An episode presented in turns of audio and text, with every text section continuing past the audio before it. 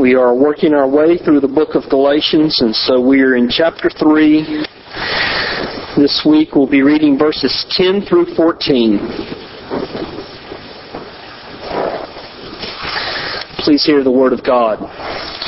For all who rely on works of the law are under a curse, for it is written, Cursed be everyone who does not abide by all things written in the book of the law and do them. Now it is evident that no one is justified before God by the law, for the righteous shall live by faith. But the law is not of faith. Rather, the one who does them shall live by them. Christ redeemed us from the curse of the law by becoming a curse for us. For it is, it is written, Cursed is everyone who is hanged on a tree.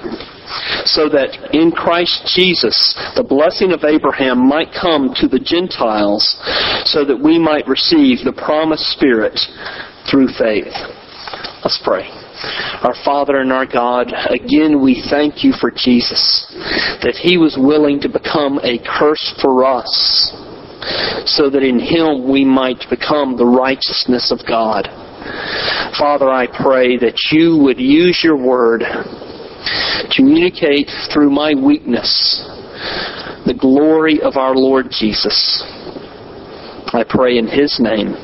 Amen. I don't know if you know this, but every pastor, at least every pastor I know, has his go-to illustrations. You've seen some of my go-to illustrations. One of my um, my standbys is the two hands illustration where I talk about our sin transferred over to Jesus Christ, and then I talk about Jesus' righteousness transferred over to us.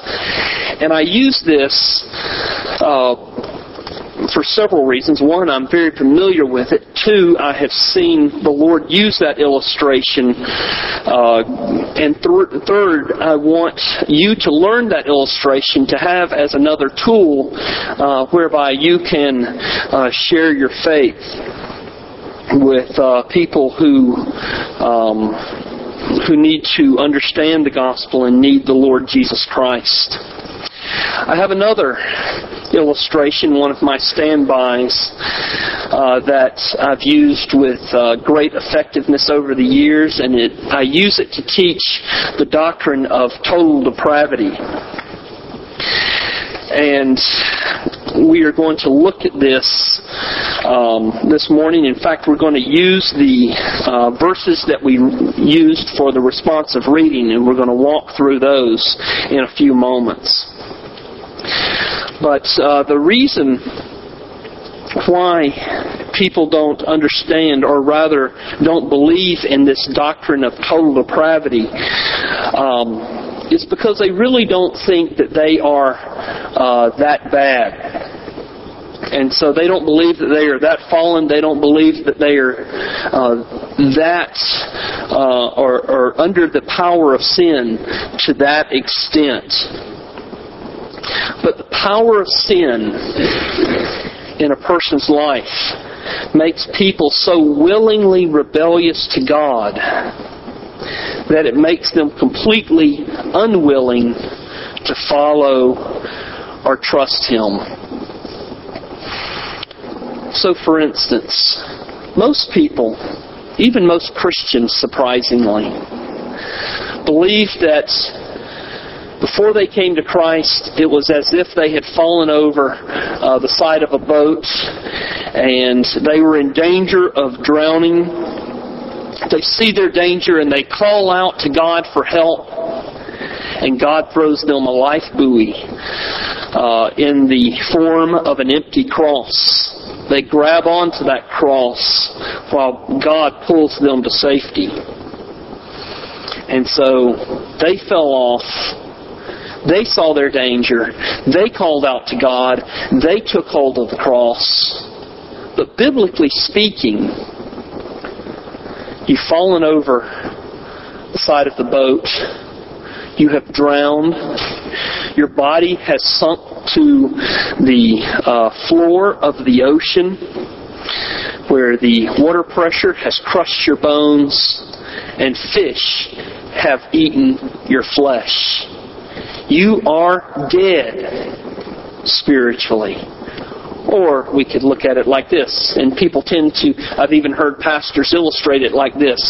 Uh, a non-Christian is one who has fallen out of a, a two-story building, they've broken their legs, they've broken their arms, and with their last little bit of strength, they're able to crawl into a doctor's office and ask the doctor for help and then the doctor sets their their limbs and gives them the needed assistance but again, it was them who limped into the doctor's office to receive help.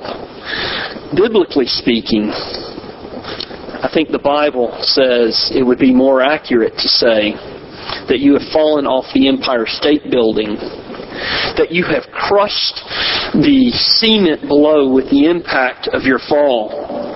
You are spiritually dead. Uh, you have an outline on the back of your bulletin. Uh, you can follow along if you want to, but really where I want your attention to be, uh, most of all, is on these responsive readings that we read earlier. Because the Bible says we are under a curse. Genesis 2:17, the passage uh, that I read first in the responsive reading, uh, God says, "You must not eat from the tree of the knowledge of good and evil, for on the day you eat it, you will surely die." Now, if you were to look this up in the New International Version, it says, "But you must not eat, it, eat of the tree of the knowledge of good and evil, for when you eat of it, you will surely die."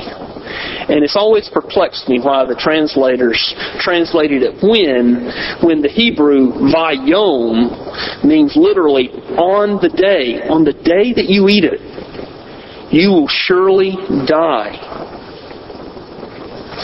Did Adam and Eve die that day? No, they continued to live for 900 plus years. So then what happened? They died spiritually. They eventually died physically because of the presence of sin in their body. But on the day that they ate from the tree of the knowledge of good and evil, they died spiritually. They became sinners.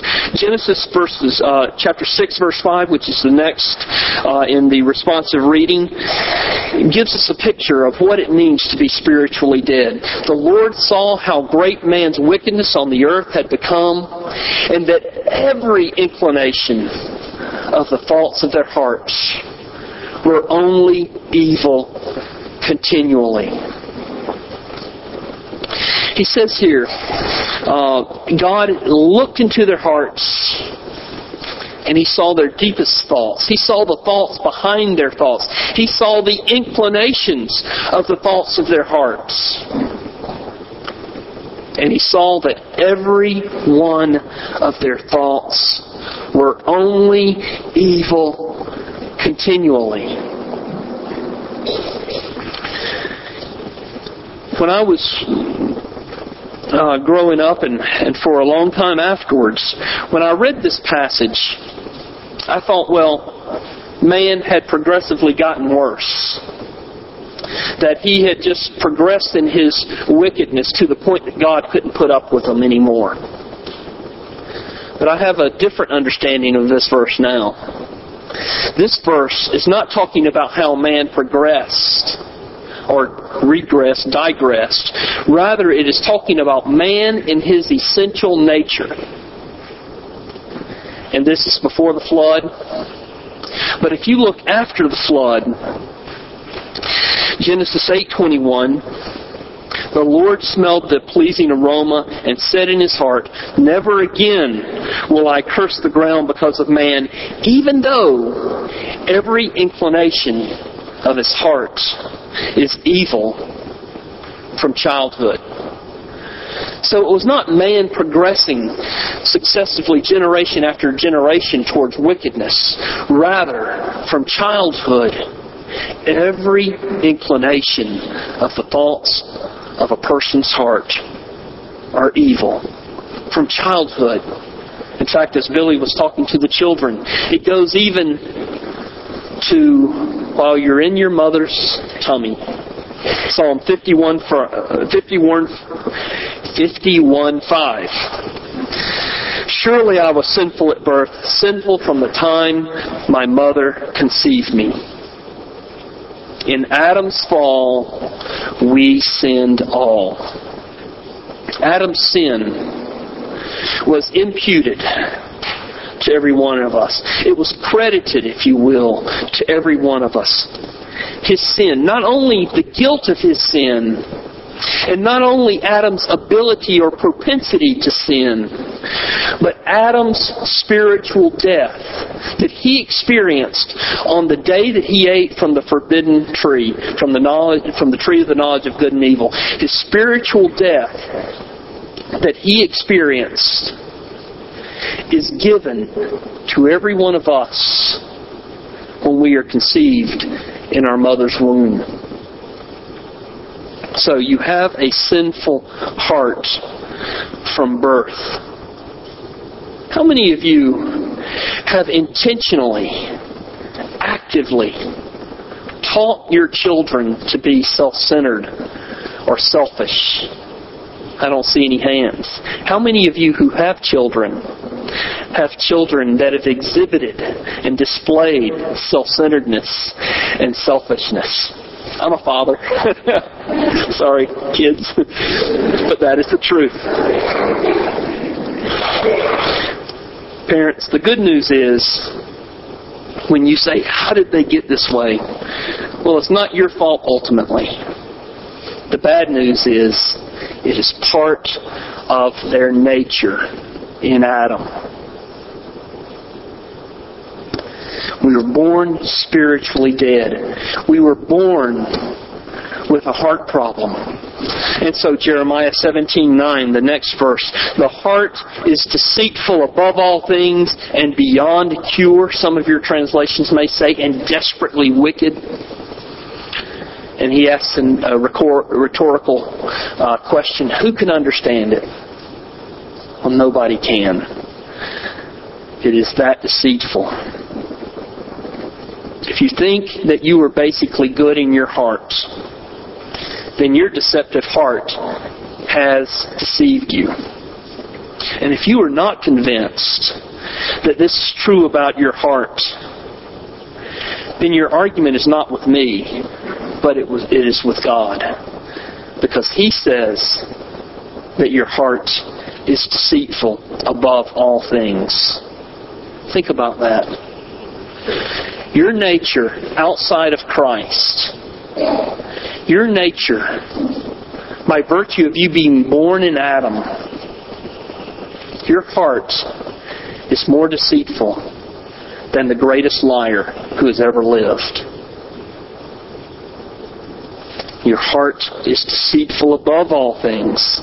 And so in Jeremiah chapter 13 verse 23, the prophet asks this question, and again it's a rhetorical question, can the Ethiopian change his skin or can the leopard change his spots?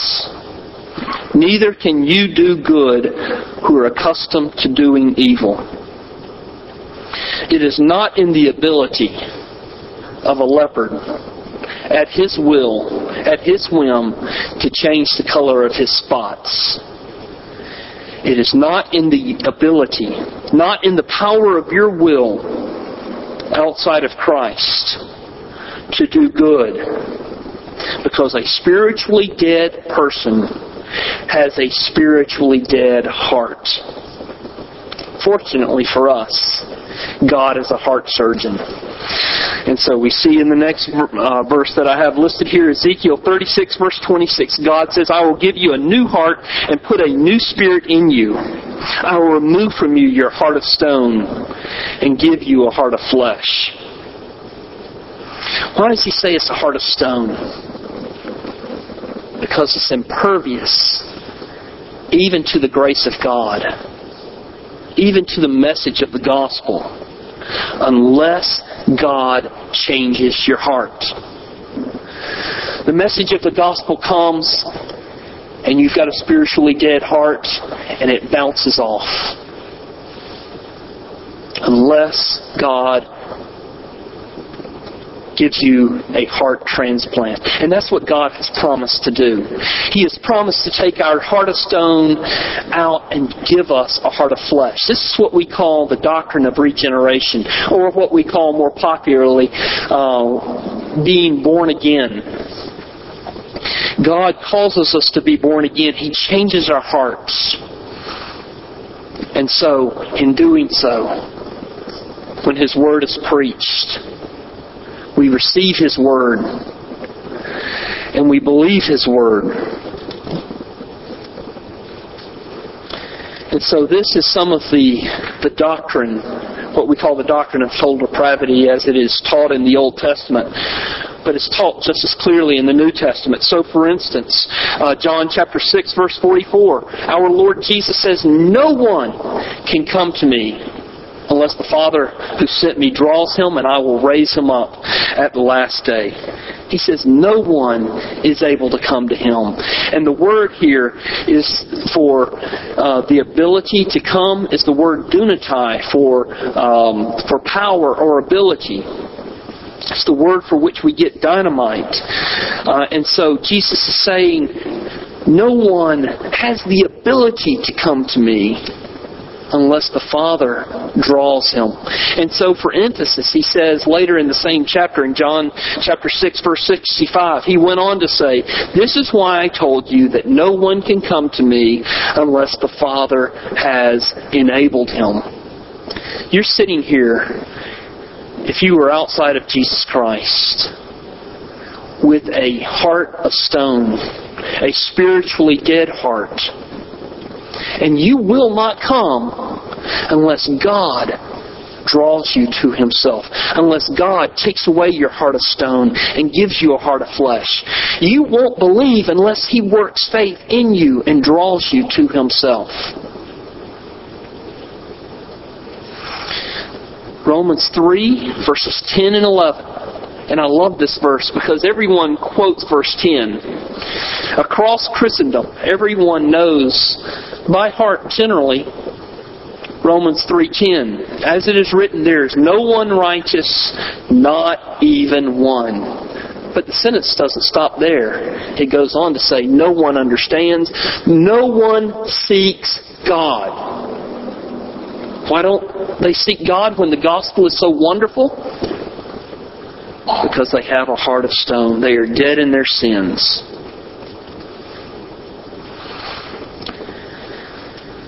The reason they don't seek God is in their hearts, because their hearts are spiritually dead. They hate God in their hearts. Romans seven and eight, or Romans eight, seven and eight. Simple mind is hostile. That means at war with God. It does not submit to God's law. That means it's unwilling to do so. Nor can it do so. It's unable to do so. Those controlled by the sinful nature cannot please God. Not until God sends His Spirit and awakens that person from the dead. And so, for instance, the next verse, 1 Corinthians 2.14, the man without the Spirit does not accept the things that come from the Spirit of God, for they are foolishness to him. He cannot understand them because they are spiritually discerned. He does not because he is unwilling to. He cannot because he is unable to. Such is the power of sin in a non-Christian's life. To bring this full circle, we come to the book of Ephesians. I didn't have in our notes uh, Ephesians 2 1, but the Apostle Paul says, As for you, you were dead in your transgressions and sins before you came to Christ. He, but he picks up on the same thing in verses 4 and 5, and that is in your notes. But, but because of his great love for us, God, who is rich in mercy, made us alive with Christ, even when we were dead in transgressions. And so it is by grace you have been saved. Why does Paul say that we are dead in our transgressions? Well, he's picking up on Genesis 2:17. On the day that you eat from the fruit of the tree of the knowledge of good and evil, you will surely die. Paul is picking up on that very theme and saying, Yes, it is true. Outside of Jesus Christ, you are dead in your transgressions. And there is no hope for you. Even if you are raised in a church where the gospel is preached, even if you are in a home where the gospel is read and taught every day, unless the Spirit of God comes and makes you alive. But God is rich in mercy, and He delights to take spiritually dead people who hate Him in their hearts, who are so willingly rebellious to Him that they are unwilling and unable to come to Him. Because He is so rich in mercy, He delights to give them spiritual life. He delights to draw them to himself. And so that's what we see in Ephesians 2, 4, and 5. Because of his great love for us, God, who is rich in mercy, made us alive with Christ, even when we were dead in transgressions. And so he says, It is all by grace. You had nothing to offer to God except your hatred of him and your heart of stone. That is it. But God, because He is rich in mercy, made you alive with Christ. I say all that, and that is the bulk of our sermon. I'm getting close to closing. But this illustrates Paul's teaching here in verses 10 through 14. Paul is writing with a great deal of emotion. In fact, earlier in the chapter, he called them, Oh, foolish Galatians, who's bewitched you? Um, and so I, I, see him continuing to write with uh, a great deal of emotions. And so in verse 10, he says, All who rely on the works of the law are under a curse.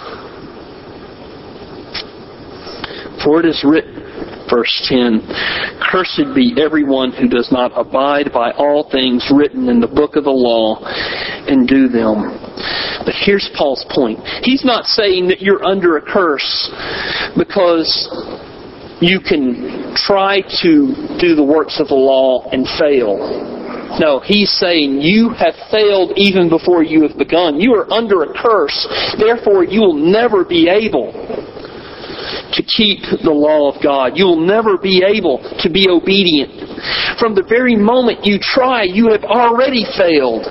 Because before you even tried, in your mother's womb, you are spiritually dead and under Adam's curse. So it's foolish to even try. That's why he says in verse 11, Now it is evident that no one is justified before God by the law.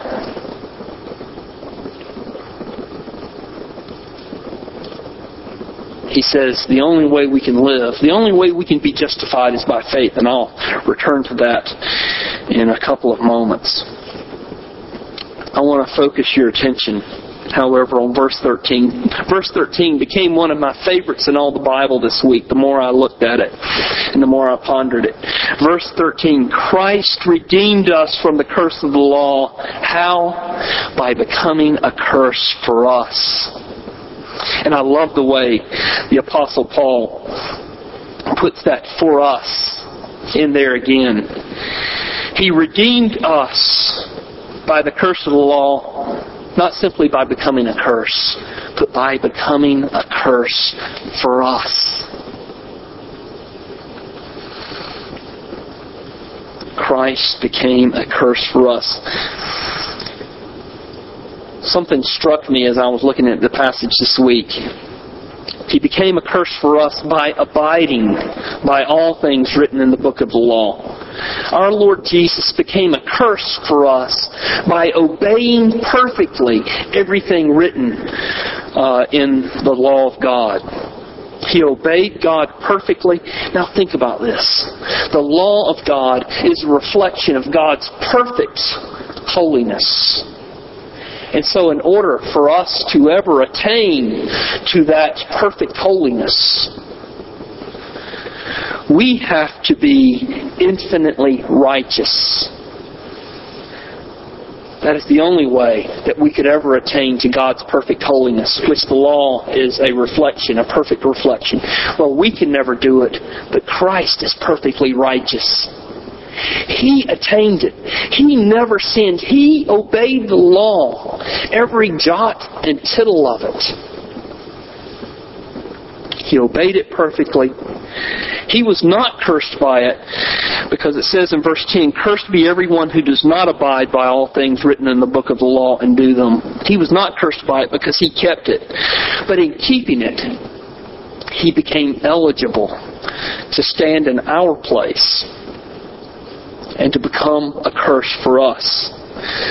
So he became a curse for us by obeying the law perfectly. He also, he also became a curse for us by submitting to be hung on a tree. Look at verse 13, the second half of verse 13. Cursed is everyone who is hanged on a tree. To understand this, you need to understand the Old Testament law uh, and the execution of a criminal. In Deuteronomy 21, verses 22 through 23, if a man guilty of a capital offense is put to death and his body is hung on a tree, you must not leave his body on the tree overnight. Be sure to bury him that same day, because anyone who is hung on a tree is under God's curse. You must not desecrate the land the Lord your God is giving you as an inheritance. And so when you are hung on a tree, according to the law of God, um, you're under a curse because what was happening was a criminal or a murderer was being executed, and then as part of the execution process, they were hung on a tree to um, expose the crime and the punishment of the crime to the public. And by virtue of the fact that they were hoisting, that this person's body was hoisted up on the tree, uh, was saying that they were not only guilty, but they were also under God's curse. And so to be hung on a tree in that fashion was the ultimate curse. But here's what's so amazing. As you read the New Testament, you find the apostles boasting about the fact that Jesus is hung on a tree. Acts chapter 5 verse 30, the God of our fathers raised Jesus from the dead, whom you had killed by hanging him on a tree. They don't simply say hanging him on a cross uh, they say they use the language of Deuteronomy by hanging him on a tree because they want to show that Jesus was indeed cursed. Or, sec, or 1 Peter chapter 2 verse 24. He himself bore our sins in his body on the tree so that we might die to sins and live for righteousness. By his wounds you have been healed. We as Christians have a cursed Savior who was hung on a cursed tree. Compare that with Islam. You cannot say anything bad about Muhammad. But we as Christians boast about the fact that we have a cursed Savior who was hung on a cursed tree. We have people in our country and around the world that love to blaspheme Jesus, that love to desecrate him. They'll take an image of Christ, put him in a jar of urine, and call it art and things like that. And we get hot and bothered, I think rightly so. But no matter how people have tried to desecrate Jesus, it is nothing compared to the desecration that he took on himself. Because when he went to the cross, he had hung upon him all of our guilt, all of our shame, all of our rebellion, all of our ugliness, and all the cursing that we deserved. Jesus Christ took all that so that he could make an exchange with us. He said, Let me trade you your guilt, your shame, your sin, your ugliness, your cursing. Let me trade with you, and I'm going to give you my righteousness, my perfect and complete righteousness. He traded our sins and the curse that we deserved for His righteousness. So what does that mean for us? Well, it means, verse 11, the righteous can only live by faith. Trusting in Jesus is not simply getting a go to heaven card. Trusting in Jesus is not something that we do once and then we go and live our lives. Trusting in Jesus is living by faith, living moment by moment, trusting in Him. It is following Him. It is living for Him. It is living in dependence upon Him. And so prayer becomes more important. Because we don't live by ourselves. In fact, we still have, we are still sinners.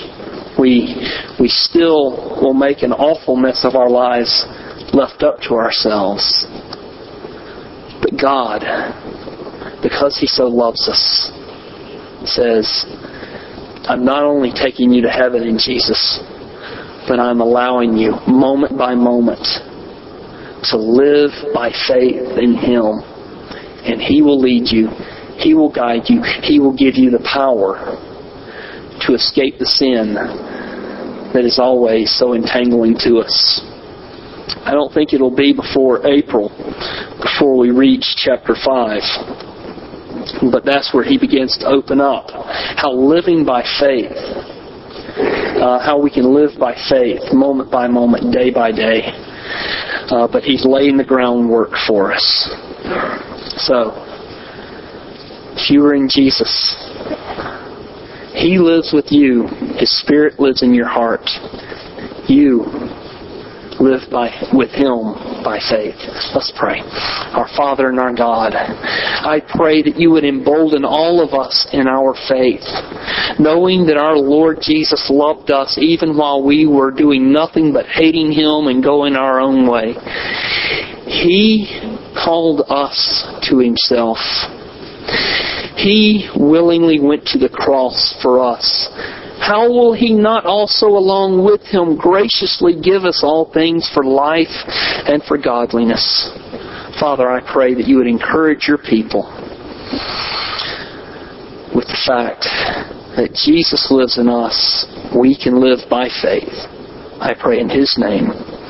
Amen.